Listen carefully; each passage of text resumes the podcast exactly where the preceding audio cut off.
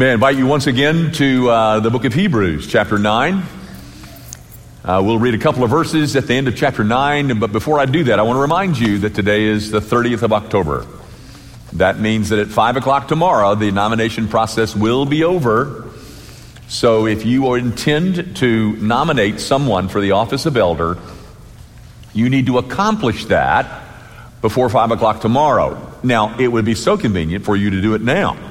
So if you need one of these blue cards, this is the thing that we use, the, um, the device we use to uh, accept your nominations. I've got one, I've got several right down here.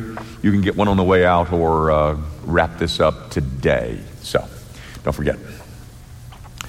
Now, you follow as I read um, two verses out of uh, the closing two verses of chapter 9. We're just moving right along in the book of Hebrews, but um, they read like this.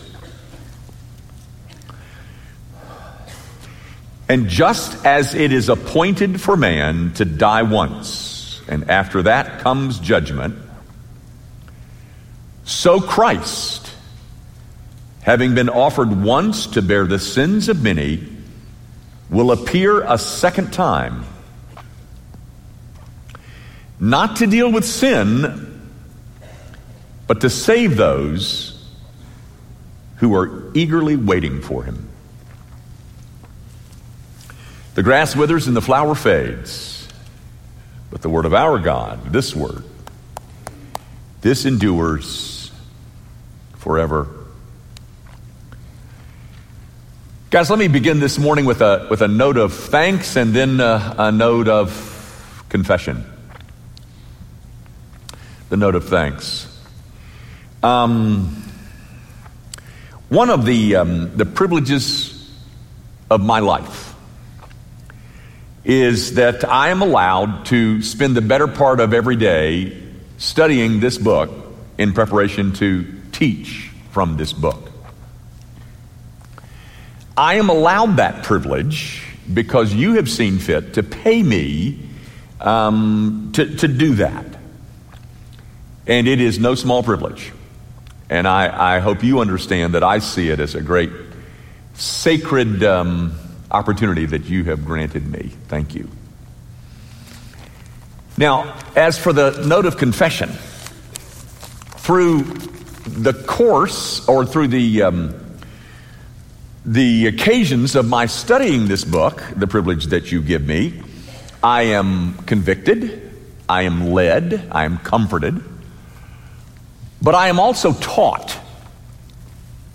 The, the, uh, the longer I study it, the more I discover that I have a whole lot left to learn. And an example of that deficiency in me is in the text this morning. Um, when, I, when I first started studying the last paragraph of chapter 9, my first inclination was to include verses 27 and 28 with the other um, verses 23 through 26. But as I studied the passage, um, I discovered that I have for years been misusing it. Um, and because I have, I thought it was necessary to, to separate these two verses from the larger paragraph and correct my mishandling of this text. So here we go. First of all, um, to explain, when many of us became Christians, I became Christian, uh, a Christian uh, 45 years ago, and I was 22. And one of the things that I was almost immediately taught, and I bet you were too, I bet you many of you were taught this. It's a little aphorism that is very helpful, very useful, and very accurate. And the aphorism is this A text out of its context is a pretext. You've heard that before, haven't you? I bet you have. I bet you used it too. Well, and then after I was taught that, they, they gave me a little um, example, a little illustration of uh, that, that mistake. And the illustration was, was this Here, here's, the, here's the example of taking a text out of its context and it's pre. Okay, here's an example. And Judas went out and hanged himself. Go ye and do likewise. And whatsoever you do, do quickly.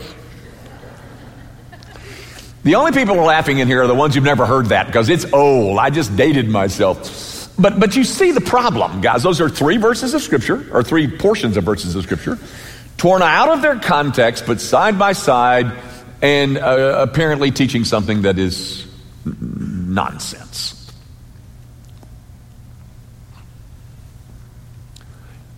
What I discovered is that to some degree, I have been doing that very thing with verse 27 for years. I memorized verse 27 years ago, and I have used it scores of times, uh, and, and maybe you have too, used it numerous times. Um, and, and here's how I used it. Let me give you an example of how I used verse 27. Um, this time last year, we were gathering a group of people to go to Israel. Remember that? We went in April. And um, we, had a, we had a group of 42. And there was a, um, I think it was on the 11th of November, but it could have been the 13th of November. There was a terrorist attack in Paris. Remember that? And people were frightened, and, and rightly so. So I sent out an email to those 42 people and I said, I need you to come to my house on Sunday night. We need to discuss this. So they all came to my house, and, and at that time, I offered to give them their money back because they were afraid of these things that were happening in the world. And some of them took me up on that. But at the same time, I tried to lead them by saying, Now remember, it is appointed unto man once to die and then the judgment. Uh, death is not by accident, it's by appointment. There's a sense in which I am indestructible until my day of appointment arrives. My days are numbered, and God has fixed a day on which my earthly life will come to a close. now, guys, that's all true. I'm not saying that what I told them was false. What I am saying is this that is not the intent of this author with these two verses in this portion of the book of Hebrews. His intent was not to give me some kind of pithy little saying that I could use to explain the, the timing of one's death. That is not the purpose of Hebrews chapter 9, verses 27 and 28. I'll give you another example. And I've done this one too. Romans chapter 7, verses 1 through 4, especially verse 2, where it talks about if your spouse dies, you are free to remarry. And so I've taken uh, widows and widowers to that passage and says the Bible gives you permission to marry if your spouse dies. That's true. But that is not the intent of Romans 7, verses 1 through 4. Romans 7, 1 through 4 is teaching one's union with Christ, not some kind of principle of marriage. so, guys, having said all that, I now get the opportunity to tell you what this text really is saying. And of course, it has to do with putting it back into the context out of which it came. All right? Look at it.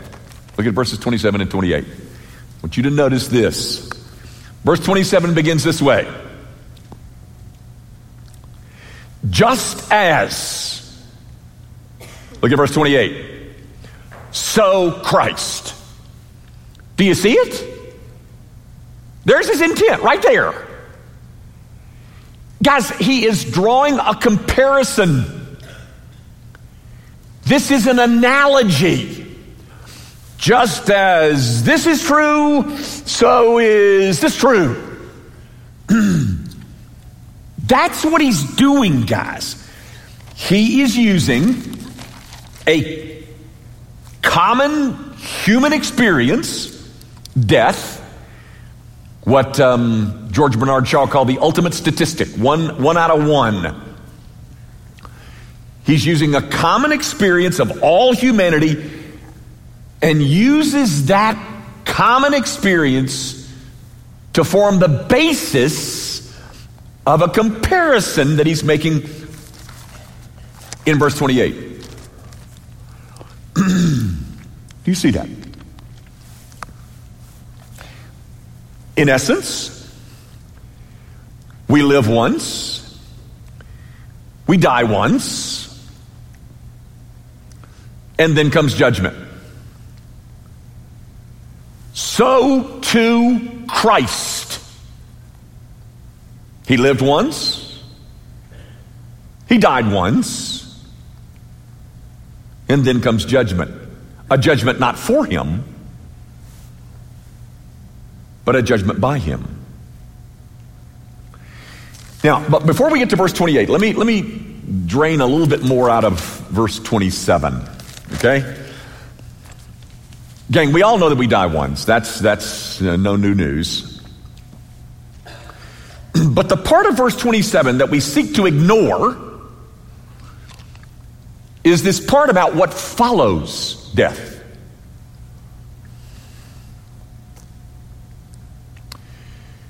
After that, says the text, comes judgment. And I'm telling you, ladies and gentlemen, men do all sorts of mental and theological gymnastics to, so that they can continue to live in denial, denying that death is not the end of human experience. And you see, by my using of this text the way I have been using it, I help them. I help them ignore this very serious item in the text by transferring their attention to the appointment of death. Isn't that just like the devil? to get us to concentrate on anything as long as we miss that. I don't know of a subject that is more unacceptable at the company picnic. I don't know of a subject that is more shunned, more avoided than this one.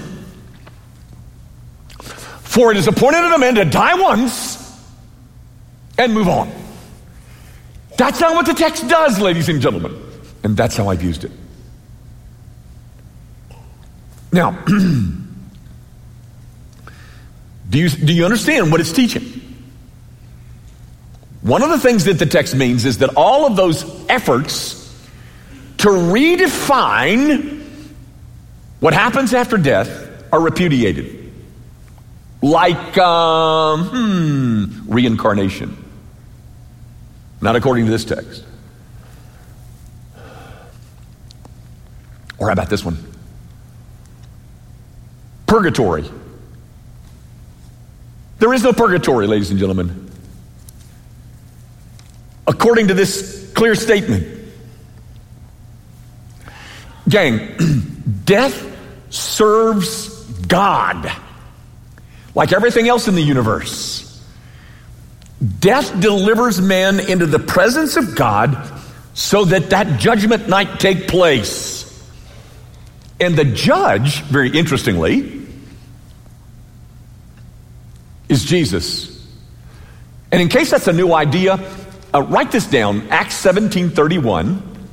Go look at it this afternoon, and you'll discover that what I just told you is correct.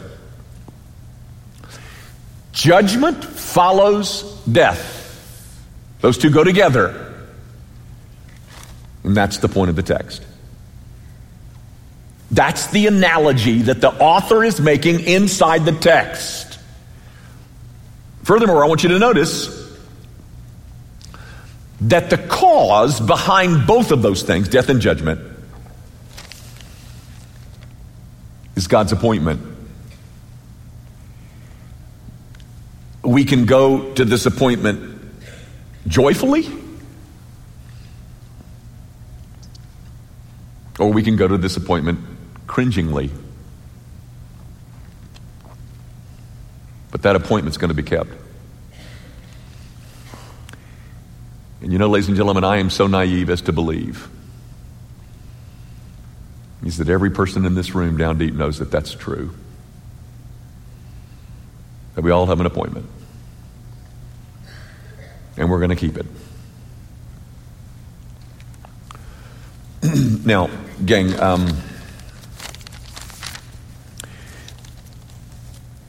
let me state it again.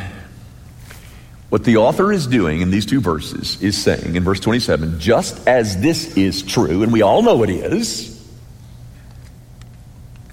so too, verse 28, is Christ.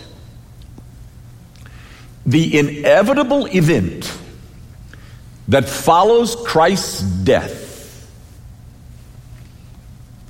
is his second coming. Those two things go together. But his second coming is so vastly different from his first one. Did you see it in the text? Verse 28. So Christ, so Christ having been offered once to bear the sins of many, will appear a second time, but look, not to deal with sin. He's already done that. He came one time to deal with it. When he comes the next time, it's going to be vastly different. He's not going to be dealing with sin then. He, he doesn't come to, to deal with sin, he comes to judge. He doesn't come to serve, he comes to judge. He doesn't come to open the door of grace, he comes to close it.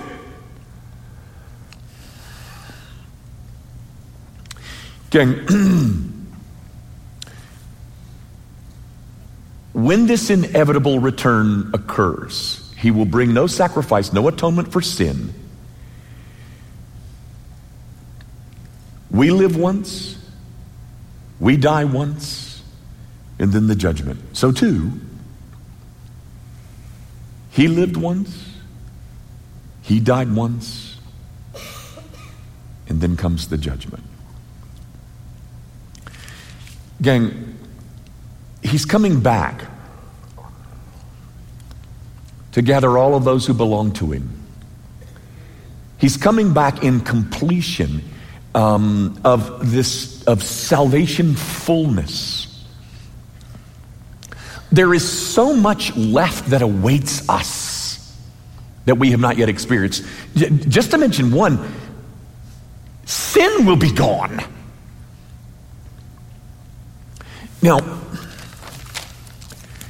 look again at the text. For whom, who is it that he will gather as his own? Look,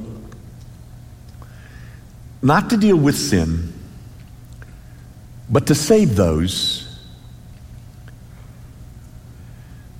who are eagerly waiting for him. Can you say that? I mean, can, can you say, Come, Lord Jesus? Are you eagerly awaiting his return? Then he's coming for you. But is that whole idea, does it evoke a sense of dread in you? Guys, every eye will see him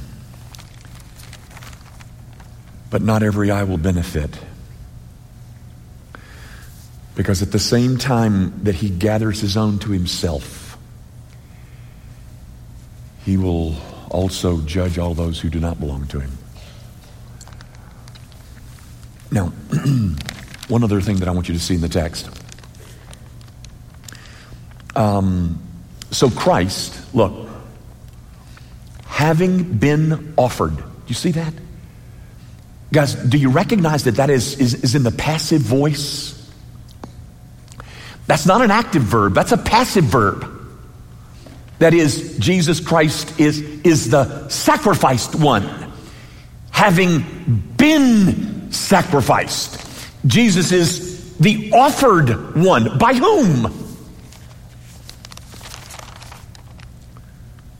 By his Father. You know, somewhere along the line, we, we got the notion that God in the Old Testament was this bloodthirsty, avenging, cruel God, and that when Christ came, he somehow changed.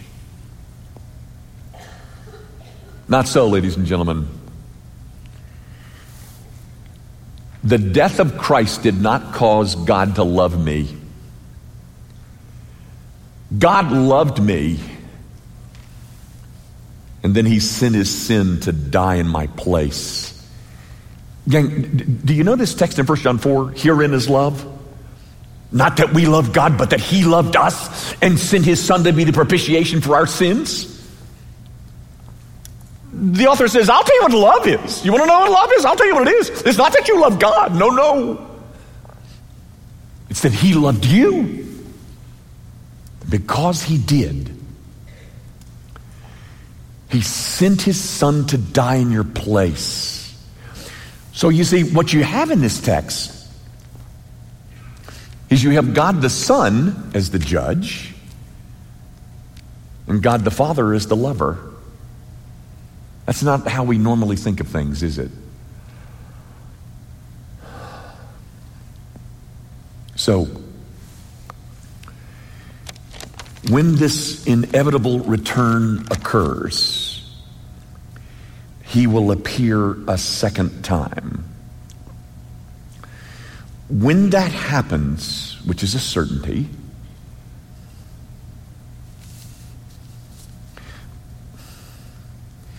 what will be your experience?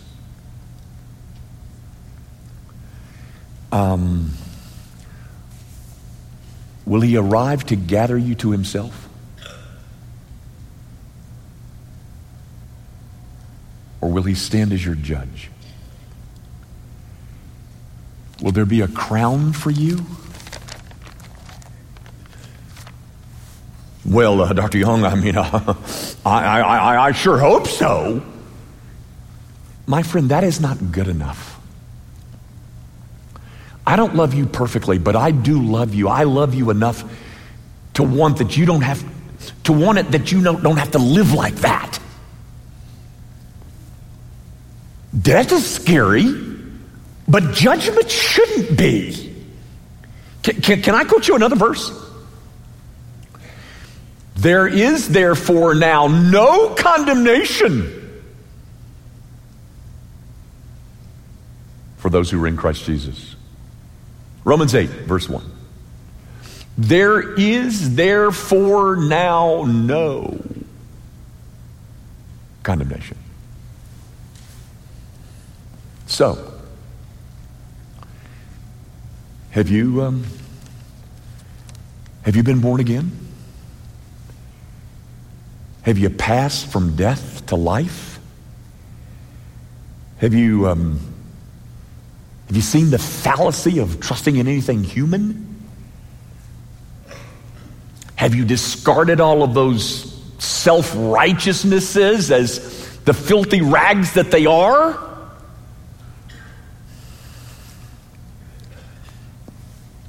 Are, are you now a, a new creature in Christ? I don't know, Dr. Young. All of those questions are so, are so vague for me.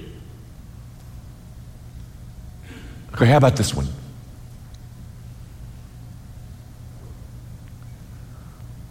Are you eagerly awaiting his return?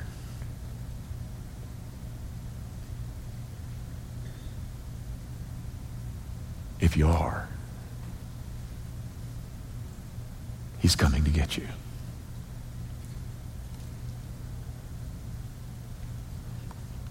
All of those other questions are questions that I want to ask myself before the death that's being discussed is my own. Can I say,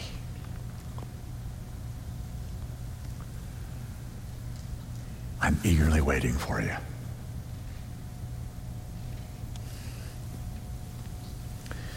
Because, ladies and gentlemen, everyone in this room who belongs to this Jesus as a Savior, the verdict is already in.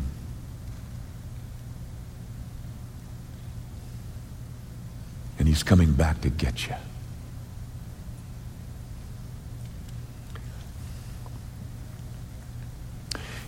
Just as man dies once and then the judgment,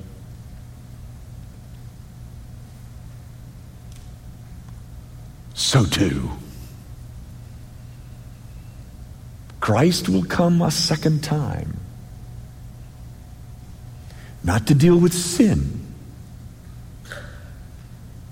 but to gather up all those who eagerly are waiting for him. That's what the text means. Our Father, I do pray that you will um, take this reminder and bury it in the hearts of your people to their refreshment, their enjoyment, and to their comfort. That though there is so much, as we examine our lives, there's so much inconsistency in us, there's so much lack of faithfulness in us, there is underneath all of that this longing to be to have our Savior return. To rend the heavens and to come back and give his people release from this sin sick world. And for those who can acknowledge and voice that,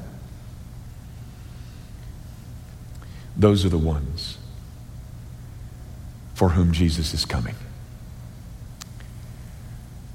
Oh God, remind us afresh of the certainty of our safety for an eternity because we are in union with Christ. We pray, of course, in his name and for his sake. Amen.